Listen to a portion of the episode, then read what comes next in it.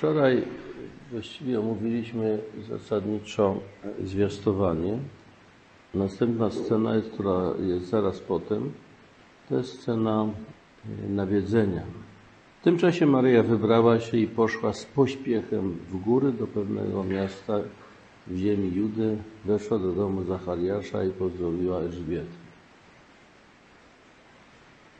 Właśnie wczoraj troszeczkę mówiłem o tym pójściu z pośpiechem. Z Nazaretu z pośpiechem to się za Chiny nie da zrobić. To trzeba zrobić wyprawę, a nie jakiś tam pośpiech. Natomiast z Jerozolimy, owszem, dałoby się spokojnie z pośpiechem udać do Ein Karem, to jest 6 km. To jeszcze jest, wiecie, to jest tak do pewnego miasta w górach.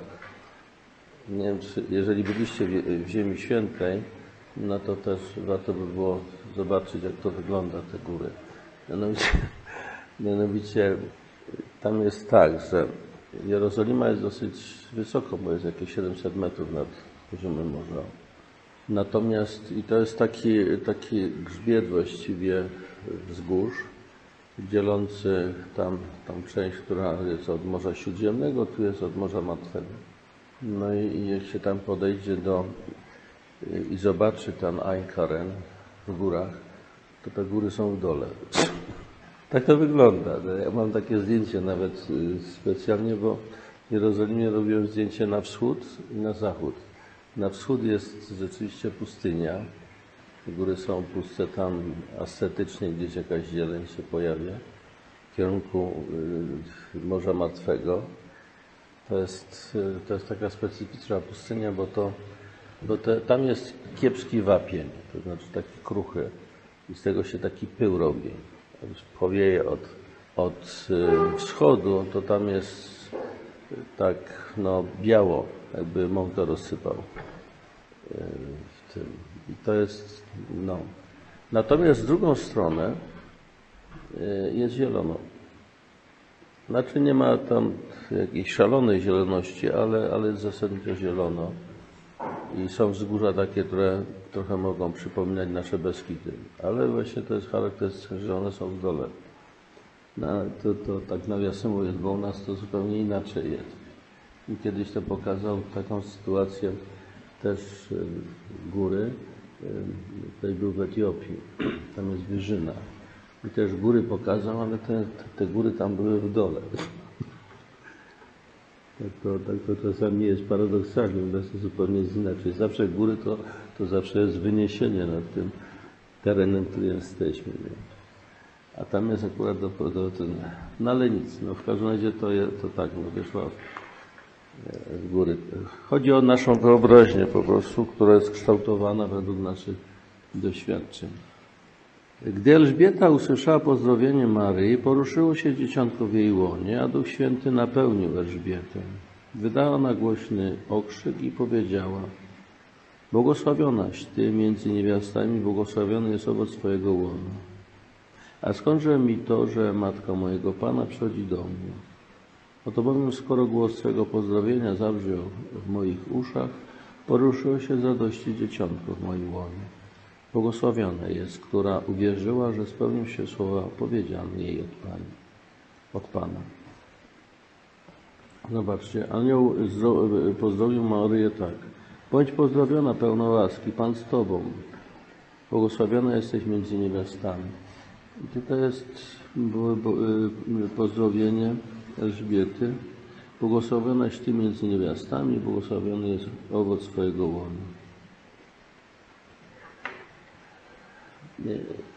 Proszę zobaczyć, że od strony treści Elżbieta właściwie powtarza to, co powiedział anioł, od strony sensu. Innymi słowami, ale właściwie to samo.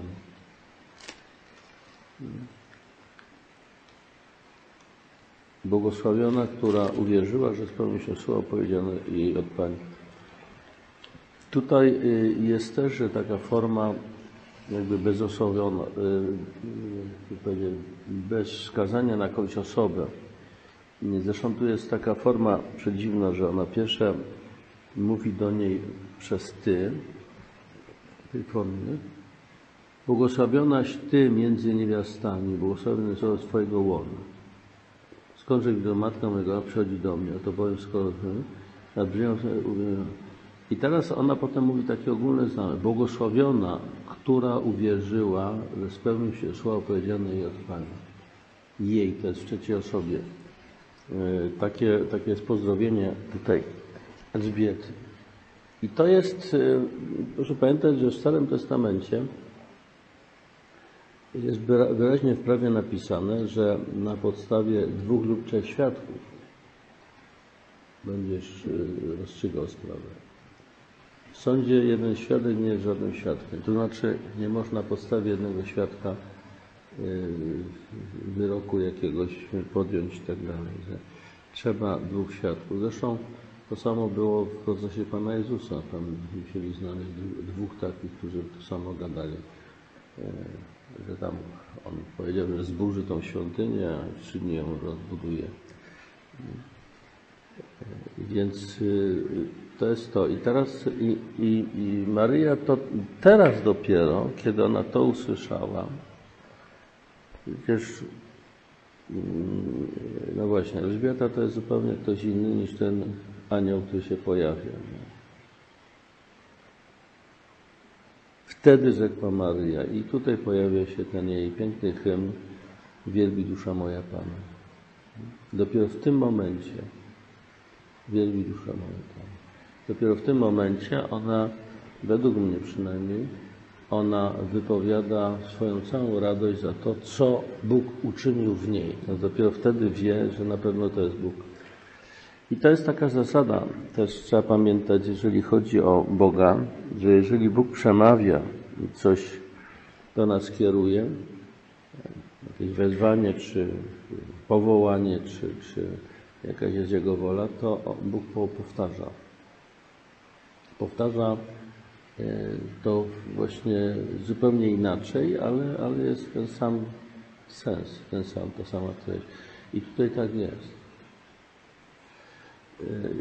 Ja już mówiłem, że niestety szatan może przybrać szaty różnych wspaniałych postaci, poczynając od Anioła Światłości, może się ubrać w szatę Chrystusa, Matki Bożej, proszę bardzo, nie ma problemu, różnych powiedzmy aniołów i tak dalej, jakichś tam powiedzmy świętych. On może takie szaty ubrać i przemawiać do nas, jakby to był sam Chrystus czy Matka Boża. I może być to wielkie złudzenie. Według mnie Maryja jest kobietą trzeźwą. Ona umie to przyjąć, to zwiastowanie. Powie, to jest dobre proroctwo, jestem służebnicą Pańską. Jeżeli taka jest wola Boża, to niech się tak stanie, niech się stanie według tego Twojego słowa.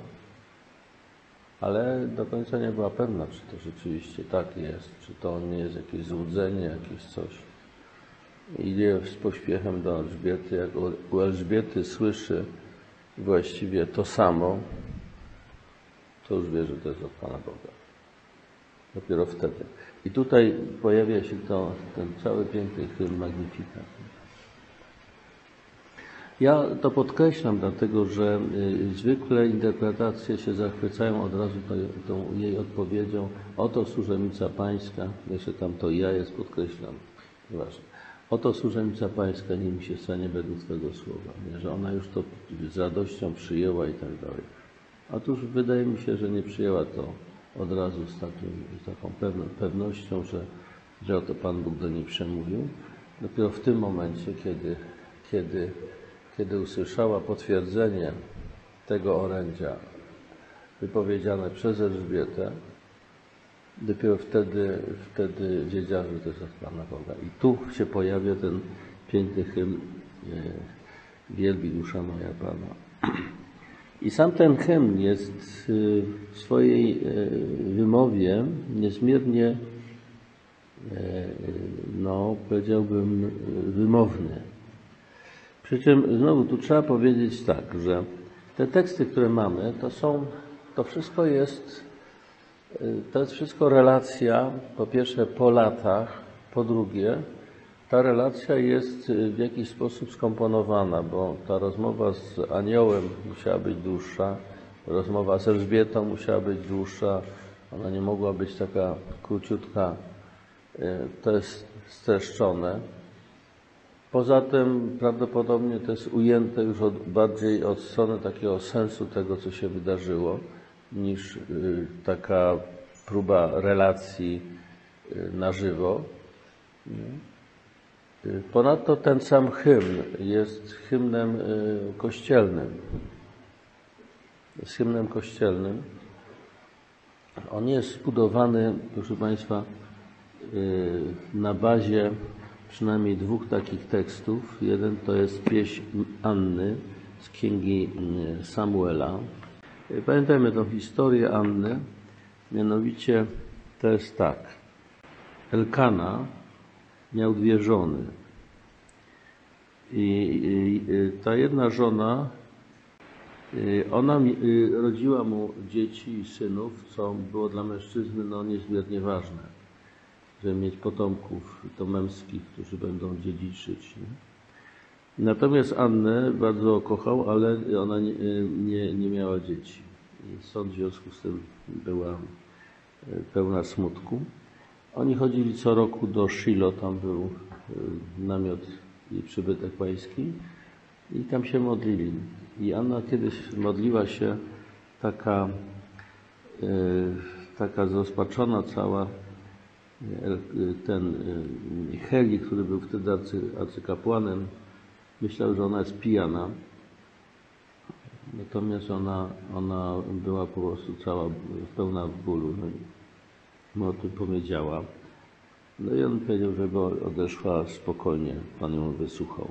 No i rzeczywiście ona urodziła Samuela i ona tam złożyła przysięgę, że jak urodzi syna, to go da na służbę Bogu. No i ona rzeczywiście tego syna potem przyprowadziła. Poświęciła go, przyprowadziła do tego i powiedziała Helemu, że właśnie o tego syna się modliła.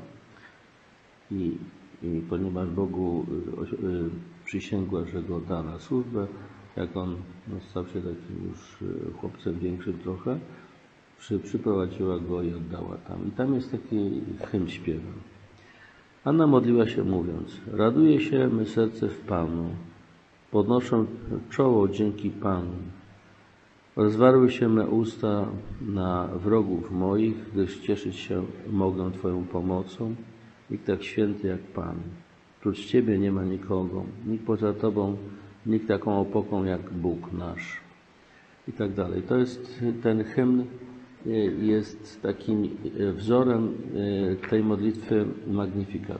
Poza tym to jest jeszcze chyba, o ile pamiętam, Psalm 103. Zobaczymy, na którym też Magnificat jest wzorowany. Także to nie jest tekst taki pojawiający się tak ni stąd, ni zowąd, tylko on jest zakorzeniony w tych znanych Maryi tekstach biblijnych. To znaczy, co to znaczy? No to znaczy, że jest to w tym nurcie. Ale jak jest w tym nurcie, to znaczy ten nurt jest znany. Psalmy są modlitwą Maryi. Błogosław duszo moja Pana, to jest Psalm 103. I całe moje wnętrze święte imię Jego. Błogosław duszo moja Pana i nie zapominaj wszystkiego dobrodziejstwa. Tak? On odpuszcza wszystkie Twoje winy, On leczy wszystkie Twe niemoce. On życie Twoje wybawia od zguby, On wieńczy Cię łaską i zmiłowaniem, itd. Więc ten kantyk, ta pieśń Wielbi dusza moja Pana, ona wyraźnie ma tutaj odniesienie do tych tekstów, zresztą jeszcze też do innych, wielu innych. To jest pierwsza uwaga. Przy czym jest problem właśnie, na ile jest to kompozycja, powiedziałbym, Kościoła, włożona w usta Najświętszej Maryi Panny, a na ile już to jej pieśń. I tutaj jest oczywiście dylemat. My nie możemy być tacy pewni, że to akurat pieśń, bardziej, że nikt wtedy nie miał zamiaru tego ani rejestrować, ani spisywać od razu na żywo, no bo te wydarzenia były takie, powiedziałbym, bardzo indywidualne. Wiadomo, że Łukasz znał Maryję, z nią rozmawiał i być może tam albo od rodziny dowiedział się o tym i tą jako relację miał właśnie na ten temat, co się działo. I ten hymn może jest jakąś kompozycją nawet Łukasza, który jednak na podstawie relacji rodzinnej wypowiada w tym hymnie to, co ona przeżywała czy mówiła. To jest dokładnie nie wiadomo. Ja przyjmuję, że to jest jednak jej hymn, niekoniecznie dosłownie takie słowa powiedziała, ale zawierający sens i ducha. To trudno nam tutaj powiedzieć, jak to naprawdę było, bo nikt nie miał wtedy właśnie magnetofonu, żeby nagrać, co ona wtedy powiedziała.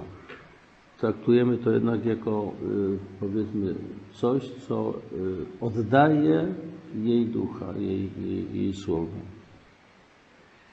Wielbi dusza moja Pana i raduje się duch mój Bogu, moim Zbawcy, bo wejrzał na uniżenie służebnicy swojej. Oto bowiem błogosławieni będę odtąd wszystkie pokolenia, gdyż wielkie rzeczy uczynił mi Wszechmocny, a święte jest Jego imię. I miłosierdzie Jego z pokolenia na pokolenie dla tych, co się Go boją. On przerwa moc ramienia swego, rozprasza pyszniących się zamysłami serc swoich. Strąca władców z tronu, a wywyższa pokornych. Głodnych syci dobrami, a bogaczy odprawia z niczym. Ujął się zasługą swoim Izraelem, pomny na miłosierdzie swoje, jak przyobiecał naszym ojcom, Abrahamowi i jego potomstwu na wieki. To jest ten hymn. Tutaj w tym hymnie zwróciłbym uwagę na pewne rzeczy. Zaczyna się od tego: wielbi dusza moja Pana i raduj się duch mój w Bogu, moim Zbawcy. Otóż w tej wypowiedzi, ona, tak jak mówiłem, jest w psalmie na przykład 103, czy w tej pieśni Anny, też jest od razu przeżywanie radości, ale w Panu. W Panu. To jest niesamowicie ważne. Święty Paweł też mówi: radujcie się w Panu. Radość wasza będzie wielka. Zresztą Pan Jezus też mówił to, żeby radość moja była w was, nie? I doszła do szczytu. Radość w tym momencie jest synonimem, powiedziałbym, życia, bo ona wyraża taką żywość. Radość wyraża tą taką żywość człowieka. I teraz chodzi o taką rzecz, że od razu to jest skierowane do Boga, oddane Bogu. Ja mówiłem poprzednio, że ona na słowa takiego wielkiego pozdrowienia anioła nie reaguje ani taką fałszywą pokorą, ani jakąś taką wyniosłością, taką dumą, tylko zastanawia się, co by to miało znaczyć. Patrzy na od strony tego, o co w tym wszystkim chodzi. Ją to nie porywa, te słowa nie porywają, ale zastanawiają, o co w tym wszystkim chodzi. I w tym hymnie też widać takiego ducha, mianowicie ona uwielbia Boga za to, co się dzieje, ale w żadnym wypadku nie widzi jakiejś swojej zasługi w tym, czy jakieś tam, nie wiem, wielkiego wyniesienia, bo tutaj co prawda to wyniesienie jest, ale ono jest, no, oto bowiem błogosławieni będą odtąd wszystkie pokolenia. To jest zgodnie z tym, co anioł powiedział, czy Elżbieta. To jest zgodne z tym, co oni tu powiedzieli. Ona to przyjęła za prawdę. i relacjonuje to właściwie, że tak będzie. Też wielkie rzeczy uczynił mi Wszechmocny, On to uczynił, a święte jest Jego imię i miłosierdzie Jego z pokolenia na pokolenia tym, którzy się Go boją. I od razu to jest odniesione do Boga. Otóż pułapką dla człowieka jest pycha, która człowieka zamyka w takim myśleniu, że człowiek, no, jeżeli nawet otrzymał coś, to otrzymał dlatego, że no, jest w jakiś sposób szczególny, wyjątkowy, jest tak, no, w pewnym sensie można powiedzieć, należało mu się to, bo jest właśnie taki wyjątkowy, inny od innych, dlatego no, mu to przypadło. Natomiast u mnie tego raczej skazania i to podkreślenia swojego ja nie ma, dlatego mówiłem, mnie ciągle drażni to ja w tym oto ja z urzędnicą, bo tamtego ja nie ma w ogóle. I od razu proszę zobaczyć w jednym zdaniu, to jest w jednym zdaniu. Oto błogosławić mnie będą odtąd wszystkie pokolenia, też wielkie rzeczy uczynił mi Wszechmocny, a święte jest Jego imię. I miłosierdzie Jego z pokolenia na pokolenie dla tych, co się Go boją. Tu jest, ona widzi to, że to się stało dzięki temu, że ona ma w sobie tą bojaźń Bożą. Ona jest, ta bojaźń Boża jest taką wartością fundamentalną. W księgach mądrościowych ciągle Starego Testamentu ciągle się powtarza, prawie że jak refren, że bojaźń Boża jest początkiem mądrości. Że bojący się Boga nie poniosą klęski. W ogóle bojaźń Boża jest podstawą właściwej relacji do Boga, jakby spotkania się z Bogiem. Bojaźń jest szczególnym uczuciem. Bojaźń właściwie to jest dla nas synonim lęku. Natomiast bojaźń nie jest synonimem lęku, w pewnym sensie jest przeciwna. Dlatego, że lęk powoduje w nas chęć ucieczki, schowania się, obrony od razu. Takie jest działanie lęku. Natomiast bojaźń Boża, ona pobudza człowieka do uważności. Bojaźń to jest takie poważne potraktowanie tego, co mnie spotyka, co słyszę, bo to jest tak ważne, że jest rozstrzygające o moim życiu, o sensie i tak dalej, i żebym tego nie przegapił. Ona pobudza do uważności, do skupienia się w słuchaniu po to, żeby to dobrze usłyszeć i potem, żeby to zastosować w swoim życiu, wypełnić, bo to jest niesamowicie ważne. Jak to przegapię, no to stracę, coś się złego stanie. Stąd bojaźń działa w innym kierunku. Lęk, wycofanie, a bojaźń akurat skupienie uwagi na to, co do mnie przychodzi. Ma zupełnie odwrotny kierunek. Ona wie, że to jest związane z tą bojaźnią. Rozproszył pyszniących się zamysłami serc swoich. Tutaj jeszcze wcześniej, bo wejrzał na uniżenie swojej służebnicy. Było tutaj to uniżenie. Powiedziałbym tak, jeżeli w Starym Testamencie ta bojaźń jest takim fundamentem właściwej relacji człowieka do Boga, natomiast powiedziałbym, w Nowym Testamencie byśmy mówili o pokorze. Pokora jest taką otwartością fundamentalną, naprawdę w wymiarze egzystencjalnym. Jest zdolnością, właściwie w kateizmie, tej czwartej części o modlitwie, jest bardzo ładna ładne określenie pokory. Ono to brzmi w ten sposób. Pokora jest dyspozycją do darmowego przyjęcia daru modlitwy. Ale oczywiście nie chodzi tylko o dar modlitwy, ale o przyjęcie w ogóle daru. My sami dla siebie jesteśmy darem. Myśmy siebie nie wymyślili, nie zasłużyliśmy na to, żebyśmy istnieli. Jak nas nie było, to nawet nie miał kto zasługiwać. Więc po prostu byśmy siebie otrzymali, swoje życie i to w tej kondycji, jakiej jesteśmy, w tym, że jesteśmy osobami wolnymi, świadomymi, rozumnymi i tak dalej. To jest jakiś wielki dar. I pokora polega na zdolności odkrycia i przyjęcia tego. Przyjęcia. I z tego potem rodzi się właśnie ta uważność na tego, który nam siebie dał. Natomiast pokora ogólnie to jest moje określenie, jest otwartością naprawdę w wymiarze właśnie życiowym, egzystencjalnym.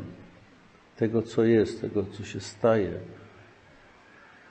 No i tutaj właśnie u niej jest to fundamentalne takie otwarcie na prawdę, a tą prawdą oczywiście ostatecznie jest Bóg, który jest Stwórcą wszystkiego. Więc to jest to wejrzenie Boga na nią, wyrasta, to doświadczenie wyrasta z jej otwartości, takiej fundamentalnej otwartości na Boga.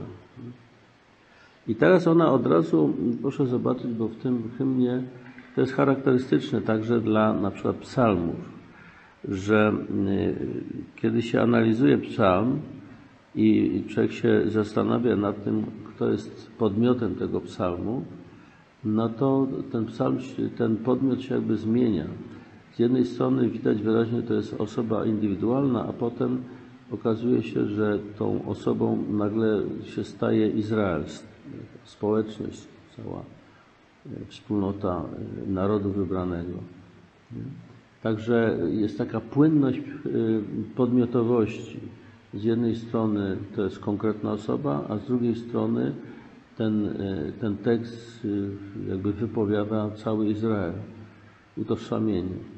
Tak nawiasem mówiąc, w katechizmie na temat modlitwy chrześcijańskiej jest mowa, że ona jest o tyle chrześcijańska, o ile ona jest w Kościele. Tej jedności z Kościołem i zawiera wymiary miłości Chrystusa, która jest miłością obejmującą wszystkich. I to tu jest podobnie. A święte jest Jego imię, a miłosierdzie Jego z pokolenia na pokolenie dla tych, co się Go boją. On przejawia moc ramienia swego, rozprasza pyszniących się zamysłami serc swoich, strąca władców stron, a wywyższa pokornych. Głodnych syci dobrami, a bogatych odprawia z niczym. Tutaj proszę zobaczyć, ona chwali Boga za Jego działanie i ono jest uniwersalne działanie. To nie jest działanie w stosunku do niej. Wcześniej było do niej, bo wielkie rzeczy uczynił mi, we mnie. Odnosi się to do mnie. Ale potem od razu przechodzi na uwielbienie Boga za Jego działanie dotyczące całego narodu. Ujął się zasługą swoim Izraelem, pomnę na swe miłosierdzie. Właśnie. To, co się dzieje w niej, jednocześnie odnosi się do całego Izraela i jest ta płynność przejścia, jakby utożsamienia się bezpośrednio ze sobą, jako takim jednostką, na utożsamienie siebie z całym narodem. Abrahamowi, jego potomstwu na wieki. I przyobiecał. No. I tutaj następna rzecz, proszę Państwa. Jeżeli się realnie popatrzeć na to, co się wtedy działo, kiedy ten hymn ona wypowiada, no to każda z tych rzeczy, które ona to mówi, patrząc od faktografii, strącił władców stron, a wyszył pokornych. No, chciałbym widzieć tam jednego takiego pyszczałka, którego strącił strono, a wyniósł jakiegoś pokornego. Sorry, ale nie widzę. Nie widać w historii czegoś takiego. No, Nie? Dalej pisze tak. Głodnych syci dobrami, a bogatych odprawia z niczym. No, też, aby to wziąć od strony faktograficznej, no to obawiam się, że cały czas było tak, że bogaci byli bogaci, a biedni zawsze mieli pod górkę i zawsze byli biedni. To są wyjątkowe sytuacje. Do dzisiaj tak właściwie praktycznie jest, że bogaci się bogacą, nie? A ci ludzie biedni wiążą koniec z końcem i tyle. Tak było, jest i pewnie jeszcze będzie do końca świata. Ujął się ze sługą swoim Izraelem, pomnę na swe miłosierdzie, jak obiecał naszym ojcom Abraham i jego potomstwu na wieki. Otóż, proszę Państwa, jeżeli brać od strony faktów takiego spokojnego, trzeźwego popatrzenia na to, co się dzieje w społeczeństwie, no to jest zupełnie niezgodne z tym, bo tam rzeczywiście ci pyszni się i walczący o władzę, tą władzę zdobywają, a ludzie, którzy są skromni i pokorni, akurat dostają po głowie. Tak było i do dzisiaj tak jest. Natomiast ona to opisuje jako coś, co jest rzeczywistością. Dlaczego tak jest? Dlatego, że ona patrzy w tym momencie, proszę Państwa, patrzy w tym momencie z perspektywy końca. Jest to niesamowicie ważna rzecz. W Starym Testamencie, jak weźmiemy Psalm 73, teraz Wam pokażę to. Psalmista jest w takiej sytuacji, w której widzi, że rzeczywiście pyszałki dochodzą do władzy, ludzie, którzy nie liczą się z prawami bożymi, zdobywają i władzę, i pieniądze, dobrze im się powodzi, wszystko się im układa, nie? Jak dobry jest Bóg dla prawych, dla tych, co są czystego serca. A moje stopy niemal się potknęły, omal się nie zachwiały moje kroki. Zazdrościłem bowiem niegodziwym, widząc pomyślność grzeszników. No i tutaj jego dylematy, bo to taka rzecz. I kiedy się zmieniła u niego perspektywa? Czy więc na próżno zachowałem czyste serce i na znak niewinności umywałem ręce? Co dnia bowiem cierpię chłostę, każdego ranka spotyka mnie kara. Gdybym pomyślał, będę mówił jak tamci, to zdradziłbym ród Twoich synów dzieci Bożych, tych, którzy wyznają Boga i idą za Nim. Rozmyślałem zatem, aby to zrozumieć, lecz to wydawało mi się uciążliwe. Póki nie wniknąłem w święte sprawy Boże, nie przyjrzałem się końcowi tamtych. Zaiste na śliskiej drodze ich stawiasz i spychasz ich ku zagładzie.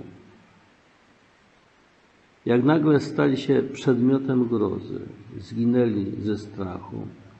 Jak sen po przebudzeniu, Panie, powstając, zgardzisz ich obrazem.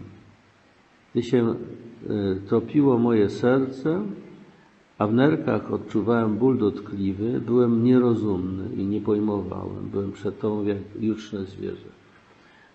Zmiana perspektywy, która polega na tym, że człowiek patrzy od końca,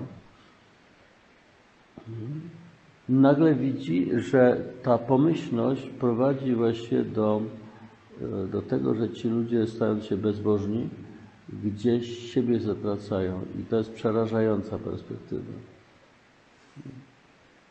I wtedy dopiero ten człowiek zaczyna Boga wielbić i dziękować Bogu za to, co ma. Chociaż właśnie pisze tutaj, że Pan Jezus zaczyna Ewangelię głosić od słów, to w Ewangelii Marka, pierwsze zdanie. Czas się wypełnił, bliskie jest Królestwo Boże. Tam jest po grecku metanoete. My to tłumaczymy w języku polskim, nawracajcie się. To słowo jest niedobre tutaj. Przemieniajcie swoje myślenie, przemieniajcie swoje serce, bo człowiek myśli sercem w Biblii. Przemieniajcie swoje serce i myślenie, patrzenie, sposób widzenia, nie? I wierzcie w Ewangelię. Czyli Pan Jezus wzywa właśnie do tego procesu, żeby człowiek zaczął inaczej patrzeć, przy czym konkretnie to potem w innych miejscach mówi. Starajcie się wpierw o Królestwo Boże i Jego sprawiedliwość, a reszta będzie wam dodana.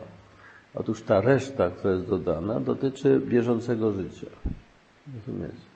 Natomiast starajcie się wpierw o Królestwo Boże i Jego sprawiedliwość. I patrząc, ta zmiana myślenia polega właśnie na patrzeniu od końca.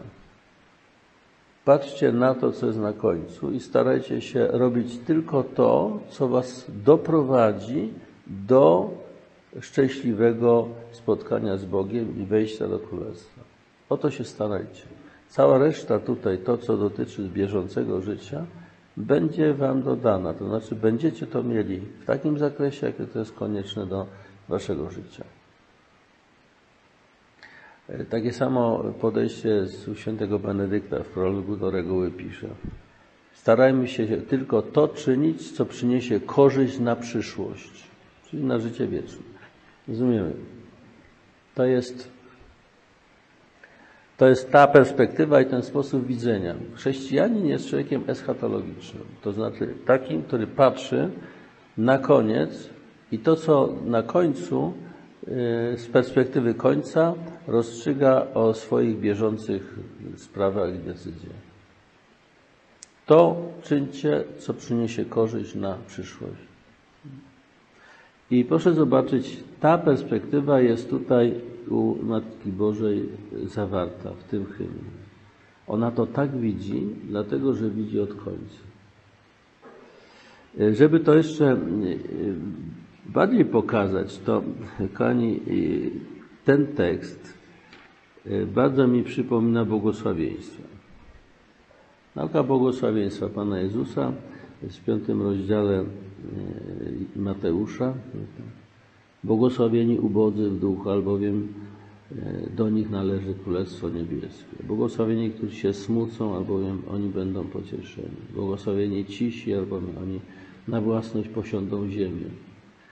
Błogosławieni, którzy łakną i pragną sprawiedliwości, albowiem oni będą nasyceni. Błogosławieni miłosierni, albowiem oni miłosierdzia dostąpią. Błogosławieni czystego serca, albowiem oni Boga oglądać będą.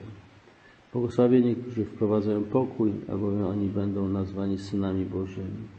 Błogosławieni, którzy cierpią prześladowanie dla sprawiedliwości, albowiem do nich należy Królestwo Niebieskie. Błogosławieni jesteście, gdy wam urągają i prześladują was, i gdy z mego powodu mówią kłamliwie wszystko złe o was.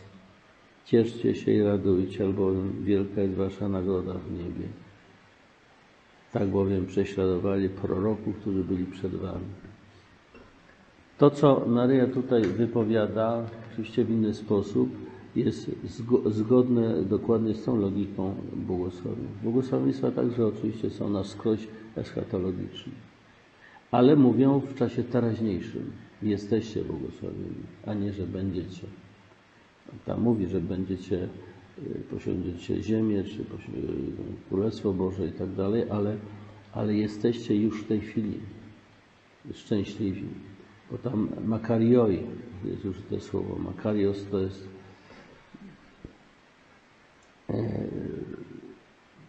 makarios to jest szczęśliwy, ale nie tą szczęśliwością taką, że jak na przykład Sotolotka wygrał, albo mu się coś udało przeprowadzić, co, o czym marzył i pragnął, tylko to jest szczęśliwość wynikająca z bliskości Boga. Szczęśliwi, którzy są blisko Boga. I tutaj ten hymn, Magnificat, jest w tym duchu powiedziany, z tej perspektywy. Jak mówię, widać w nim to eschatologiczne spojrzenie, rozumienie, które, jeżeli przyjąć, że to jest rzeczywiście jej hymn, ono uprzedza naukę Jezusa. Ona oczywiście wyrasta ze Starego Testamentu, ja też wskazywałem tam na pewne teksty i można by więcej tekstów pokazać, które o tej perspektywie takiej mówią. I zresztą w ogóle całe nastawienie Izraela, to oczekiwanie na Mesjasza było nastawione na przyszłość.